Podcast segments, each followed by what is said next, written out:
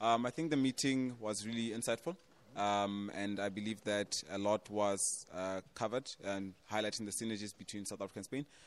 As a young person, particularly a young person in South Africa, I really like the direction which is going, especially given that there is a strong indication of interest in renewable energies, right? Which I think has a lot of implications, not only for South Africa, but Africa as a whole. But the idea of even exploring it, I think, will create a lot of opportunity in making sure that not only South Africa, but Africa plays a pivotal role in the global space. So I'm very hopeful for this collaboration. What's Spain you're doing here in Spain? So I'm currently a master's student at IE Business School, doing a master in management, particularly focusing with digital business. So that is really why I'm really keen on the digital opportunities that are there, not only across the world, but also in Africa.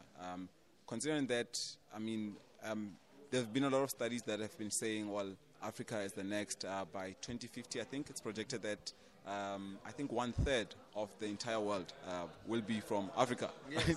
That is huge. And so, but it is a two-sided coin, right? Because I'm also concerned to say, are we positioning Africa as a consumer, right?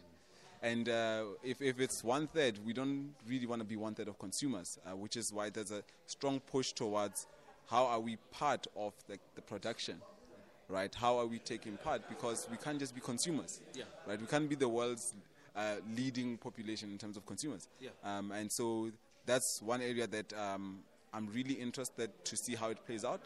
And I think this agreement such as this between countries is a good way to lean towards that, but also from an African perspective, echoing the words of Her Excellency Mam Tenji, we do not just want to be consumers, right? We want to be participants in this. Yeah. And yeah.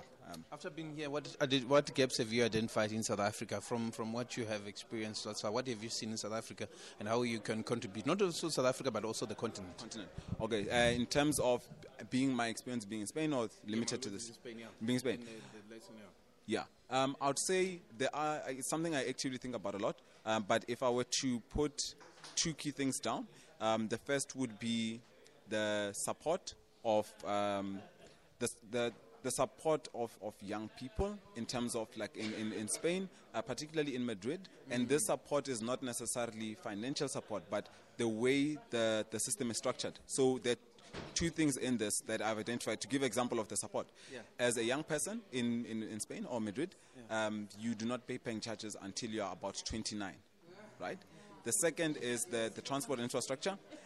Young people below the age of 26 pay a fixed fee on monthly to have access to the metro, to the bus, and infinite trips, right? Now, when you think about those things, they seem like nice things to have.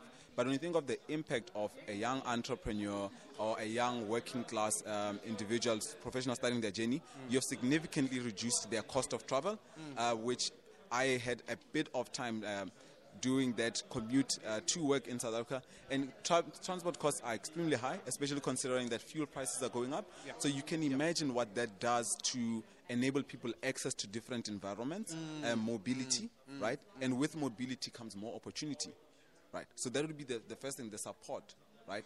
I think another thing that I've observed here, apart from the support of young people, it's more of the building the society for convenience, right? So it does have its ups and downs, but for instance, here you've got stores opening till a later time, yeah, right? Yeah. And I mean, it seems negligible, right? But when you think about the 8 to 5, the average working person, 8 to 5, and if you're saying a supermarket closes at 6 p.m, right? They don't have enough time, right? Now this, when you look at abstract, you're like, well, this is something, it's the way it is, right? But when you think about it, now there's sacrifices that have to be made for someone to be able to make that purchase, right? And that sacrifice might be leaving a bit early from work. That is affecting the productivity, right? And these are things that seem like they don't make a difference, but yeah, I've observed that they sort of create a conducive environment, even though they're not directly like cash-related investments into young people, yeah, right? But there are things that make it easier, because why do we need the money? Yeah, absolutely. The young people will take the money, they will use it for transport. Solve their problem, right? Solve the root problem. Yeah. Don't, do you get what I'm saying? So yeah. That's what I was going to do. Let me thank you so much for your time, Ping. Oh, thank you so much. And yeah, again, awesome to be here, and looking forward to everything else. All right, thank you so much.